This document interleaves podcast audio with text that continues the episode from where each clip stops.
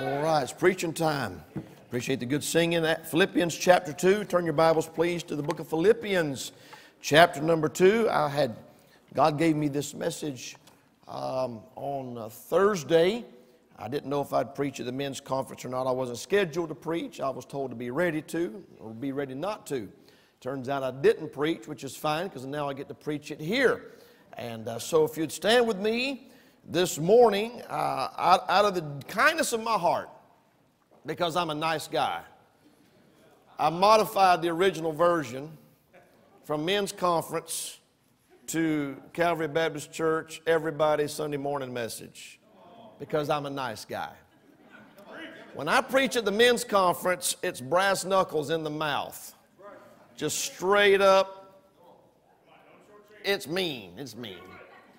Blood and guts everywhere. Hide, hide and hair on the walls. It's bad. Because, see, when I get done preaching, I get on a plane and I leave. I don't have to live with them. But I got to live with y'all, so I'm to be nice. So if I'm preaching, you go, man, this is stout. No, this is the this is the sissified version of the original version. Oh, y'all can't handle it. You, I, I can tell by looking at you, you can't handle it. Look, looking at some of you men, I think I should preach on Proverbs 31 woman this morning. Amen. I, I just don't think you can handle it. I love the men's meeting, the men's conference. The preachers get up and preach. It's just straight Bible, and uh, I love it. I love, I love challenge. I told uh, some of our new converts went, and uh, I told I was trying to prepare them. I was trying to prepare them. I said, "Now listen, I'm glad y'all are going, but it's going to be different than what you're used to." I said, "It's, I said it's pretty strong." I said, "It's pretty strong." I said, "Preaching's pretty, pretty smash mouth." That's what I said, smash mouth. Well, they still went. We're on the bus going to the service, and Matthew leans over and says, "Did the preachers really come down and punch you in the face when they're preaching?" James was like, "No, it's way worse than that." So I raised the expectations, and then when he got there and he didn't get punched in the face, like, man, that's pretty good stuff. So I'm just messing with you. I like strong preaching. I like straight preaching. Amen. I started to say, put your steel-toed boots on, but I'm not going for your toes. I'm going for your heart this morning. Amen. Are y'all ready? You might want to put your seatbelts on. There might be some turbulence. Please put your seats in the upright position. Stow away all trays. You guys from Rescue Mission, are y'all good back there? Do y'all need me to water it down for y'all or can y'all handle it? All right. All right. Don't hey, don't leave mad, just leave. I love these guys. I'm glad we're running the buses down there now. Philippians 2. Look at verse number 19. But I trust in the Lord Jesus to send Timotheus shortly unto you, that I also may be of good comfort when I know your state. For I have no man like minded who will naturally care for your state. For all men seek their own, not the things which are Jesus Christ. I want to preach this morning on this thought. What if everyone cared? What if everyone cared? Could you imagine being a member of a church where every member of the church took a personal interest in the spiritual state of their church? Could you imagine what that would be like? Lord, help us this morning as we open the scriptures and share with our church the message you laid upon my heart. May it help us, encourage us, and challenge us, I pray, in Jesus' name. Amen. You can be seated. Three things by way of introduction. I want to just quickly give you these three points and then we'll settle into the meat of the message. We see in verse number 19 Paul's desire. Paul's desire. He said, I, I, I, I want to know your state. Paul's writing to the church at Philippi. He's not there. He's not there, obviously. But he was looking for a comforting and a positive and encouraging report from this church. He wasn't wanting to send someone to spy to find out what they were doing wrong. He says very clearly in verse 19, I want to be of good comfort when I know your state. I'm expecting a positive report. I'm expecting good news. I'm, I'm sure that you're doing well. I just want to confirm that. The Apostle Paul loved the church of Philippi. If you'll look with me back at chapter number one and verse number three, he says, I thank my God upon every remembrance of you always in every prayer of mine for you all, making requests with joy for your fellowship in the gospel from the first day until now, being confident of this very thing, that he which hath begun a good work in you will perform it. Look at verse 7 even as it is meet for me to think this of you all, because I have you in my heart. Look at verse 8 For God is my record, how greatly I long after you all in the bowels of Jesus Christ. You see the heart of the Apostle Paul towards the church of Philippi. He loved these people.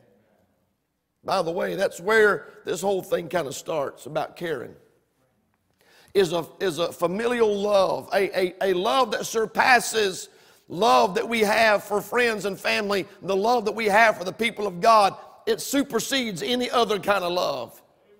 One of the reasons why we enjoy going to these conferences, and like I said, we loaded up a bunch of our men. Some of them drew, drove because they're out of their mind. They're just crazy. Those of us that are smart, we flew down, amen, 50, 50 minute flight. We flew down and flew back, got back last night after a 50 minute flight. Tim, where you at? Wake him up. Wake him up. They, they, they drove 10 hours, got back last night at 1230. Come walking in church this morning, preacher, it's good to be in church. man, we're fresh as daisies because we flew down, flew back. But they had, we had 33 of our men. A lot of others wanted to go, but we had 33 of our men at that conference. And, and the minute you walk up on the property and you see all these other men stand out in front of the church, there's just a kindred spirit. There's just a love, and you walk in surrounded by all these men from other churches and other states, but we've got a common bond, and that is our salvation and our relationship with God. And Paul had a love for these people, and we see his desire to be of good comfort when I know your state in verse number 19. We see his delegation in verse number uh, 20, uh, verse number 19. He says, I'm going to send Timotheus, Timothy, unto you he wanted to know how they were doing so bad that he sent one of his preacher boys to go and find out how they were doing so he could come back and tell him. The Apostle Paul was seriously interested in the church of Philippi. But we see Paul's dilemma in verse 20 I have no man like minded who will naturally care for your state.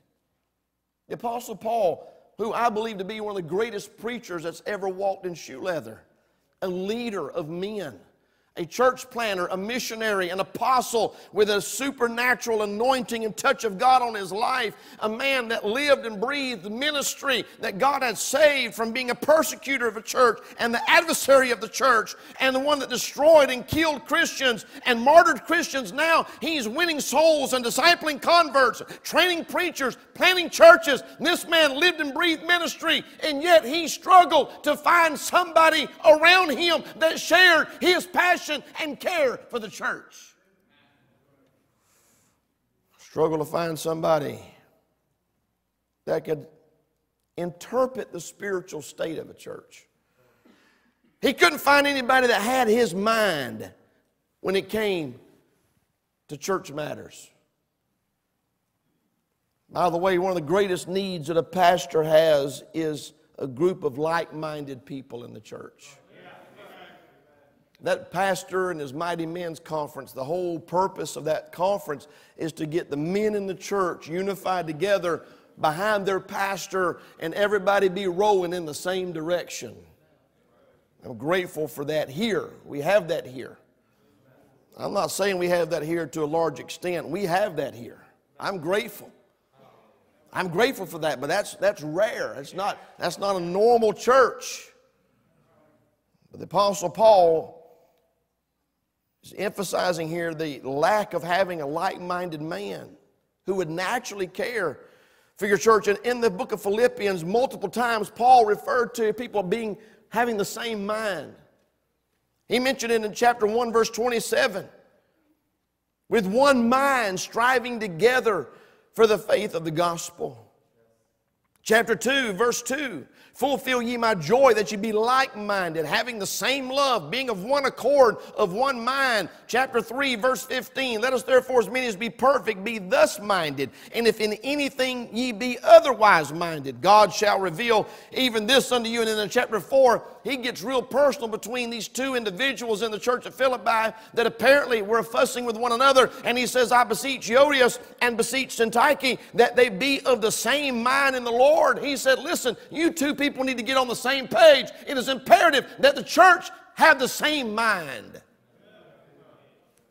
Unified church is powerful, it's important.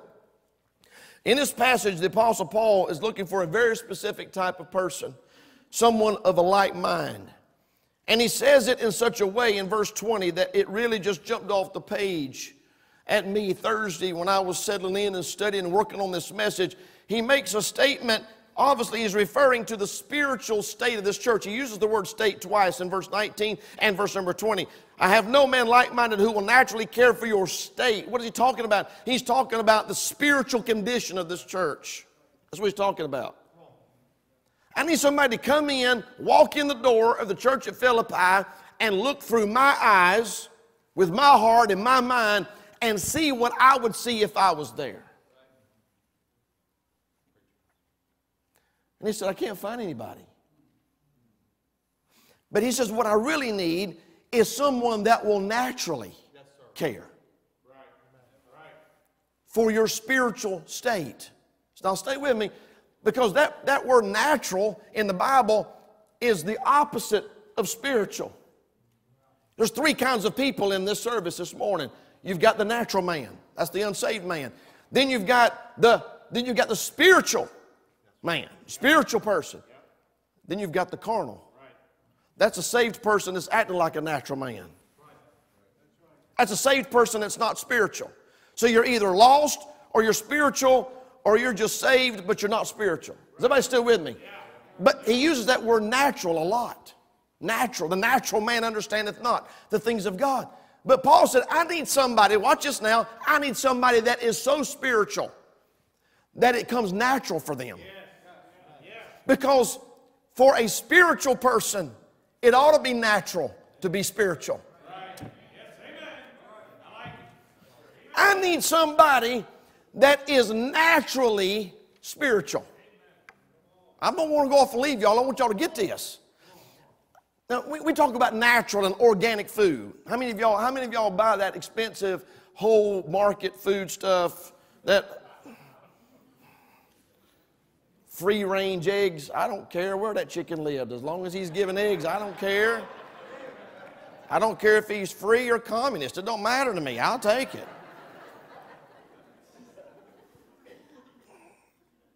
We don't like all that preservatives and all those hormones that they shoot in all this.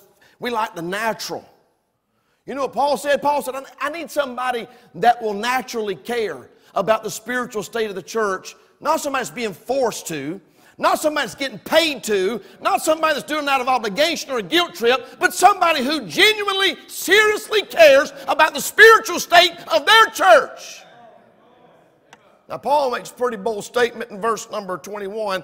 I don't, I can't make that statement, but Paul said, because all men seek their own. Not most, not some, not the majority. Paul said all men seek their own. I can't find anybody to naturally care for the spiritual state of the church. I'm wondering this morning do you care enough about the spiritual state of Calvary Baptist Church that when you walk in, you notice the spiritual temperature? I mean, notice. You see it, you sense it, you pick up on it. You know the spiritual state of the youth group. You can sense the spiritual temperature of the service because services have different moods and temperatures.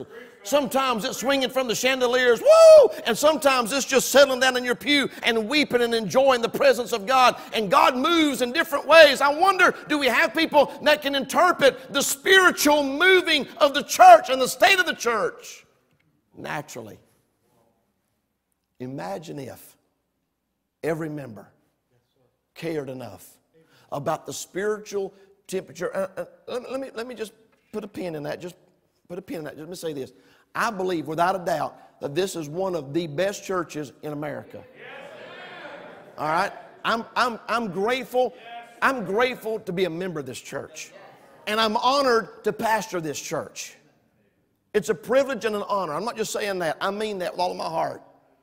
Everywhere I go, I brag on you. I tell people how good God is to our church. But me and you both know that not everybody in our church cares. Not everybody is dialed in and plugged in and knows exactly what's going on. We got some, we got some coasters in here. We got some bench warmers in here. Come in, plop down, and we're glad you're here. Hey, man, you look better than an empty pew. But do you care? And imagine what kind of church we could have if everybody really, truly cared about the spiritual state of this church. Imagine, imagine. Three things I want us to look at this morning aspects of the church that a lot of people just don't care about, that we should care about. What if everybody cared about, number one, the holiness in the church? Churches today are a cesspool of fleshliness and carnality and worldliness. Somebody say amen. amen. Sin all over the place sin all over the place wickedness, iniquity, perversion, ungodliness all throughout the church. Now, I don't preach on sin every time I preach. I don't stand up here and name sin every time I preach. But when I do, do me a favor, don't shrivel up, don't wad up, don't quieten down, and please, whatever you do, don't get up and go to the bathroom while I'm preaching on sin because the devil will tell me you're leaving mad.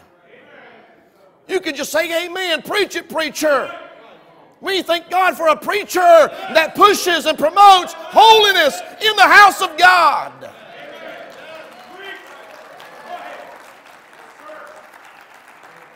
I don't want to eat in a filthy restaurant.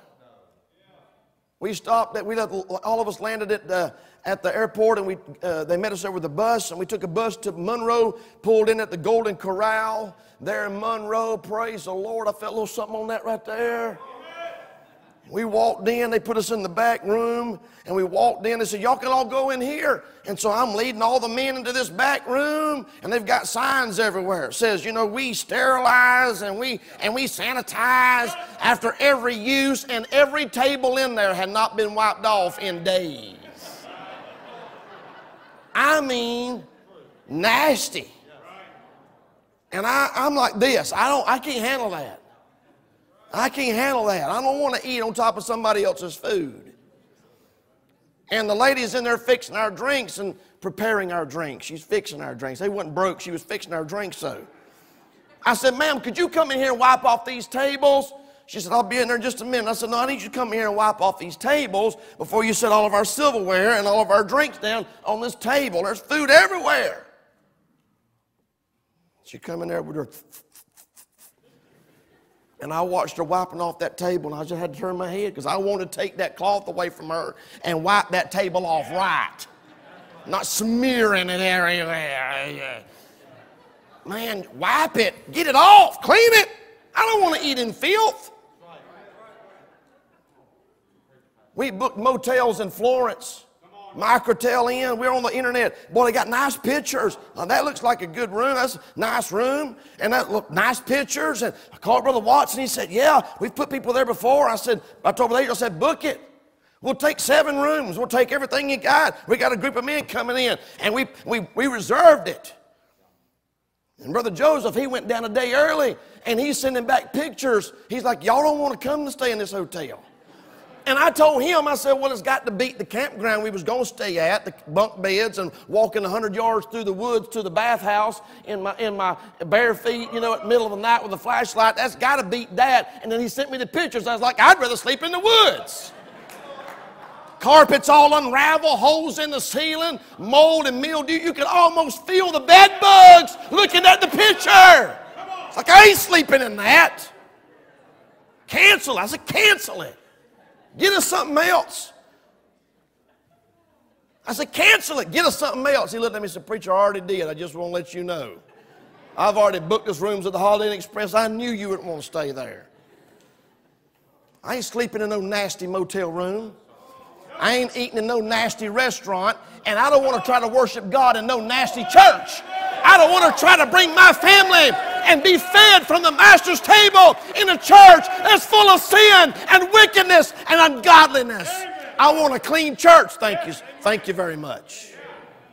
Preacher, don't you know people come to church, they've got sin in their life. People's got issues, we've all got issues. But we ain't got to come in here and fling it all over everybody and flaunt it. I know when you go to a hospital, they're having operations, and I know there's going to be some blood and there's going to be some nastiness. But praise God, it better not be all over the lobby when I come in. I ain't waiting through blood and bloody gauzes and, and, and junk at the. Is everybody okay? If I walk into a hospital and that's going on, I'm going somewhere else. I'll have surgery on myself. Uh uh-uh. uh. Uh uh. There was a hospital in South Africa. They couldn't understand why people were dying, staph infection out the roof. They put up a camera. They tried to figure out why is all these people on this floor dying. They found the doctor. He'd come in, put on his mask, put on his little hat, put on his gown, and he'd go over there and wash his hands out in the mop bucket. The mop bucket. Where they'd been rinsing out the mops. He's doing this and then do surgery. People are dying like flies. First clue was when you walk into the lobby and there's leaves in the floor where it's just blowing in the door and trash all over the floor. Y'all looking at me like I'm making this up. I'm not making this up. I don't want to go to no nasty hospital, and I don't want to go to no nasty church.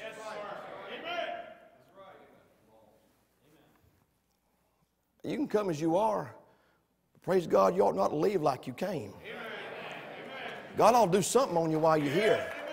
Amen. Standing there uh, yesterday, yesterday was standing. I walked through the bath, through the lobby, and Brother Watson's out there sweeping the lobby, sweeping the lobby, because all the men were coming across the grass and tracking in that wet grass on their feet, and he didn't want to get it in the church. So he's out there in the foyer as men are coming in. Boy, it's good to see y'all. Thank y'all for coming. Appreciate y'all being here. And he's sweeping their grass and their dirt right back out the front door they came in. So I thought to myself, thank God for a preacher that tries to keep the dirt out yonder so it don't come in here and interfere with what God's trying to do. Amen. Where am I at? By the way, the Apostle Paul, he was a lot more experienced than I am. When he says all men, all men seek their own, verse 21, I can't find a man anywhere that cares. That's what Paul said. Now, I didn't say that. Paul said that. Uh, we got, I think we got some men around here that care. But the Apostle Paul's writing to the church of Philippi, and he says, I can't find anybody that cares. Not like I care. This is writing from experience. I'm not going to turn over there, but if you go to 1 Corinthians, boy, that church was in a mess. You read 1 Corinthians chapter number one, that church is split four ways. You got one crowd saying, I'm of Cephas. You got another crowd saying, I'm of Paul. You got another crowd saying, I'm of Apollos. And then you got this fourth crowd, they're trying to be super spiritual. I'm of Jesus. They were all wrong. The divisions and the schisms and the contention in that church, I'm using Paul, words Paul used. Divisions and schisms and strife and contention that was in that church was unbelievable. Guess how Paul knew about it? A woman wrote and told him. Right. Yeah. The household of Chloe. There wasn't a man in the church that cared enough about the junk going on in the church to tell Paul about it. He had to find out about it from the household of one of the women. Come on now. And you get to chapter number three, And he starts out and he says, I want to have a spiritual conversation with you boys, but I can't because you're so carnal. I can't have a spiritual conversation with you. I'm in 1 Corinthians 3. I'm not turning there. I got it, I got it up here. And here's what he says about verse 3 or 4. He says, You walk as men. Right. That wasn't a compliment. Right. You know what he was saying? You're walking like lost men. Yes, Y'all are acting like lost men. You get to, I think, chapter 5, he said, there's a, there's a man in the church that is committing fornication with his father's wife. It's commonly reported. Everybody knows it. Verse 2 and you're puffed up and you can't even mourn about it. There's a man in your church, Paul said, that is committing fornication with his father's wife. He said that kind of sin's not even named among the Gentiles. And you're walking around with this smug look on your face when you ought to be sick as a dog about it, and you ought to throw that rascal out of the church. Read it when you get home. Some of y'all looking at me like you don't believe Paul said that. Paul said, Y'all should have y'all should have duct taped that rascal and drug his sorry carcass out of the church because a little bit of leaven leaveneth the whole lump. That's what he said. I made that up about the duct tape. Duct tape fixes a lot of things down south. Duct tape, bungee cords. We can get her done with that, buddy. Paul said, Y'all ought to be mourning. You ought to be mourning. You should have took him out of the church. But no, you're walking around with this smug, puffed up attitude over sin in the church that even the world wouldn't do. I'm seeing on social media this trend where preachers now are glorifying sin. And preachers are living in sin and their church is like, oh, we love our pastor. We stand behind our pastor. We support our pastor. And he's as unqualified as anything. They ought to drag him out of the pulpit. He needs to get a real job somewhere. I'm talking about caring about the holiness in the church. Everybody ought to care. Imagine if everybody cared. I got so much in here. Just let's do a quick, just do can I give you some Bible right quick? Can I do that? I'm just going to hit some high spots. Chapter 1. I'm talking about Philippians.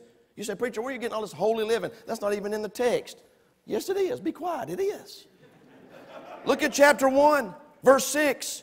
He which hath begun a good work in you will perform it. I'm in chapter 1, verse 10. Stay with me. That you may approve things that are excellent without offense until the day of Christ. Chapter 1, verse 11, being filled with the fruits of righteousness which are by Jesus Christ. Verse 20, that in nothing I shall be ashamed. Also, Christ shall be magnified in my body. Am I going too fast? Look at verse 27. Only let your conversation be as it becometh the gospel of Christ. He just keeps touching on holiness. That's chapter 1. Look at chapter 2, verse 12. Work out your own salvation with fear and trembling. Look at verse 15 that you may be blameless and harmless, the sons of God without rebuke in the midst of a crooked and perverse nation among whom you shine as lights in the world. Verse 16, holding forth the word of life. Look at chapter 3, verse 2. Beware of evil workers. Verse 3 and 4 talked about having no confidence in the flesh. Verse 15, let us be thus minded and otherwise minded. He's talking about the spirituality of the church. Look at what he says in verse 17 of chapter 3 Mark them that walk wrong. Yes, sir. Mark them that walk contrary to the way Paul was walking. Look at verse 18. He said they're the enemies of the cross of Christ. Look at verse 19. Those who mind earthly things. Look at verse 20. For our conversation or our lifestyle is in heaven. He talked about verse 21. He shall change our vile bodies. Look at verse chapter 4, verse 5. Let your moderation be known. Verse number 8. Whatsoever things are true and honest and just and pure and lovely and of good report and of virtue, think on these things. Don't tell me the Apostle Paul wasn't looking for a state of holiness in this church. You better believe he was. Number two, write this down. What if everybody cared about the homes in the church? The Bible's filled with examples of the spiritual, healthy interaction of God's people in the church. The church is made up of many members, the Bible says, fitly framed together. Without the families, there's no church. Church is not the building, it's the people in the building. And nowhere in the Bible do I find a separate list for the pastor and the church members when it comes to loving and caring for the people in the church. By the way, the Bible describes the role of a pastor in multiple places as caring for the church. Paul in 2 Corinthians 11, verse 28, he says, Besides those things which are without, that which cometh upon me daily, the care of all the churches. That's Paul talking. He also talked about the qualifications of the bishop in 1 Timothy 3 5. For if a man know not how to rule his own house, how shall he take care of the church of God? But trust me, it's not just the pastor that's supposed to be caring, everybody is supposed to care. 1 Corinthians 12 25, that there be no schisms in the body, but that the members should have the same care one for another. Galatians 6 2, bear you one another's burdens and so fulfill the law of Christ. I don't have time to turn over to Luke, Titus chapter number 2. Boy, God, give me a nugget out of Titus chapter number 2 for that men's conference. Titus chapter number 2, Paul's writing. I said, I don't have time while I'm turning. How you like that? Paul's writing to a young pastor named Titus. You know what he said? You need to recruit some helpers in the church to teach sound doctrine. That's what he said. Titus 2:1, but speak down the things which become sound doctrine. Talk to the aged men in verse 2. Verse 3, the aged women. He talks to the young men, the young women, verse 4. Talks to the young men in verse number 6. But he said something in there interesting. This just jumped off the page at me. I'm not going to preach this because this was for the men's conference.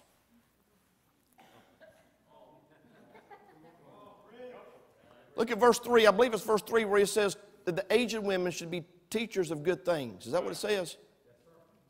Is that verse 3? Yes, sir. Teachers of good things. Verse 4 that the aged women may teach the young women. Right, right. To be sober, yep. love their husbands. Is that what it says? You know, you know, you know what was really interesting to me? I don't want to read too much into this, Brother Tim, but I don't see in there where he told the aged men to be teachers of good things and to teach the young men anything because most men just don't care. Now, that's my personal opinion.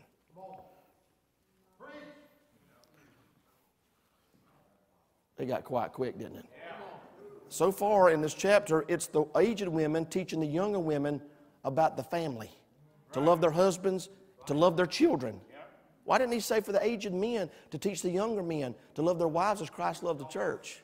Why didn't he say for the aged men to teach the younger men, younger men to love their children? Why didn't he say that?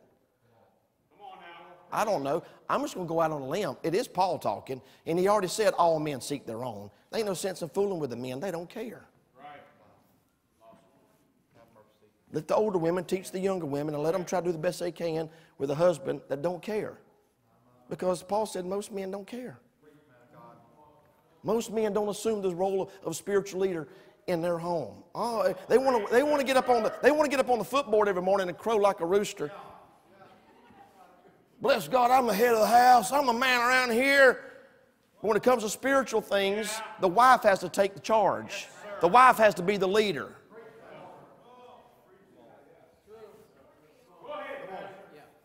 I'm saying as a church, it'd be nice if we all cared about the spiritual state of our homes and our families because as goes the home, so goes the church. This church will never be more spiritual than the families and the homes that make up this church. We can't live like the devil all week, fussing and fighting and cussing and carrying on at the house and throwing pots and pans at one another and walk in here on Sunday morning and experience revival and experience the moving and the touch of God. For the state of the church to be right, the state of the home has to be right. And to, for that to happen, we got to care. We got to care. We got to care. We got to care. Appreciate the two people that applauded that. God bless you and get something free out of the bookstore after church.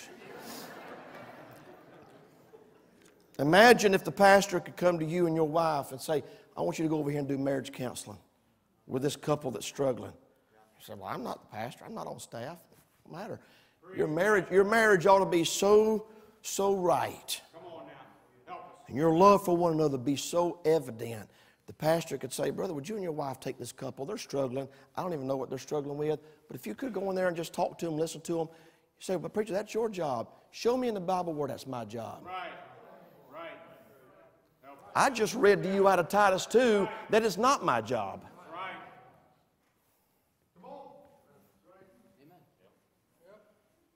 Come on now.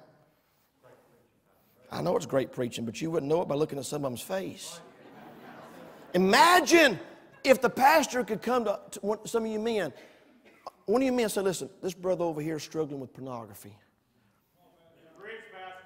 And I'd, I'd, like, I'd like for you to take him under your wing and see if you can't help him get that licked.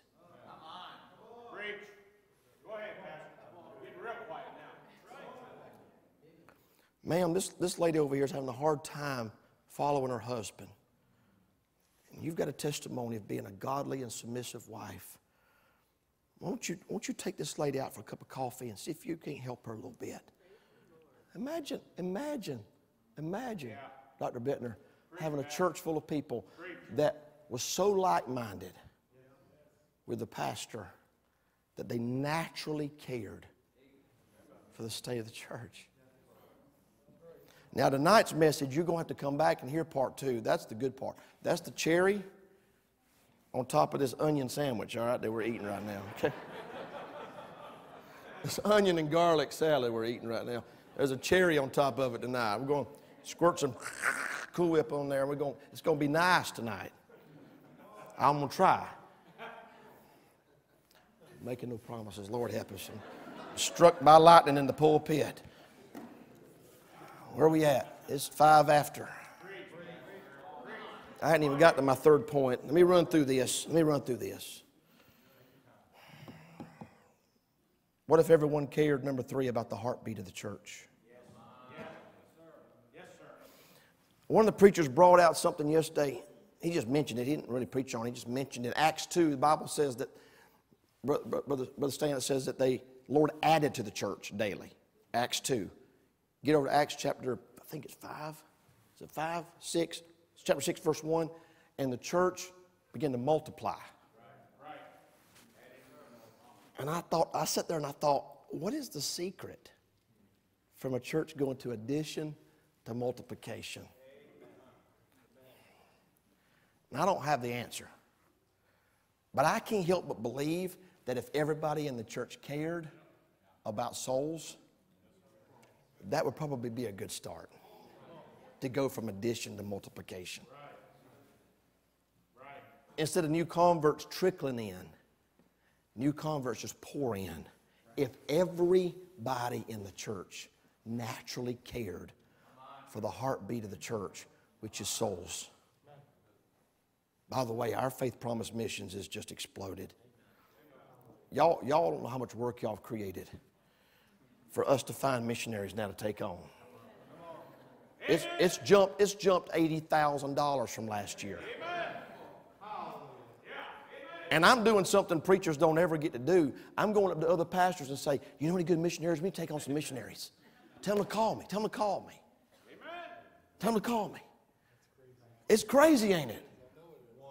And now we've got a list. There's 195 countries on, this, on the globe. And we've got missionaries in 45 of them. And we're going to see if we can't now find a missionary or something in the other countries. I want, I want a missionary in every country. Amen.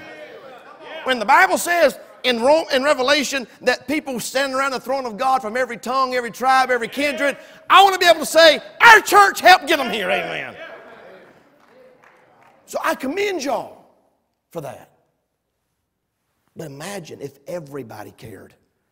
Churches across this nation are closing left and right.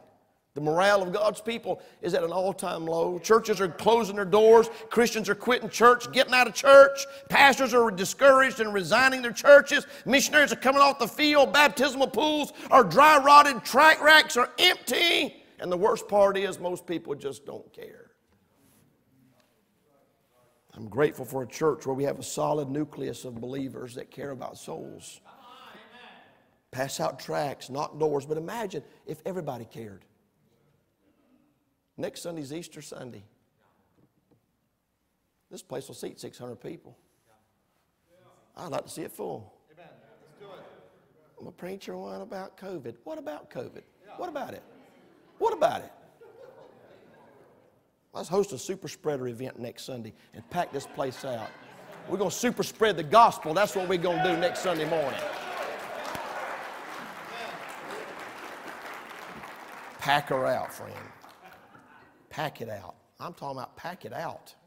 If there's empty chairs beside you, go ahead now and just make your mind up that there's going to be somebody sitting in that pew next Sunday because you're going to bring them. Well, I sure hope somebody brings people to church. No, we're talking to you. We're talking about everybody. Everybody. Me, I got some notes here. Let me read them before I get in trouble. What if everybody cared if there were visitors this Sunday? What if everybody cared that God gave your pastor a salvation message, but there was no lost people here to hear it? The future of the church is in the hands of the people that care. Some of you men can round up a group to go golfing in a matter of minutes.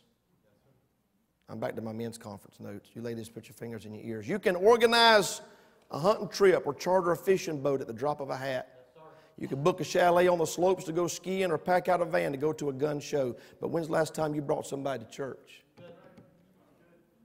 When's the last time you offered to give somebody a ride that can't drive themselves? When's the last time you took it upon yourself to grow your church numerically? You. When was the last time a family or an individual joined the church because you brought them here? When was the last time a person walked the aisle for baptism because you led them to Christ? I'm just saying, imagine if everybody cared. I left out the mean stuff.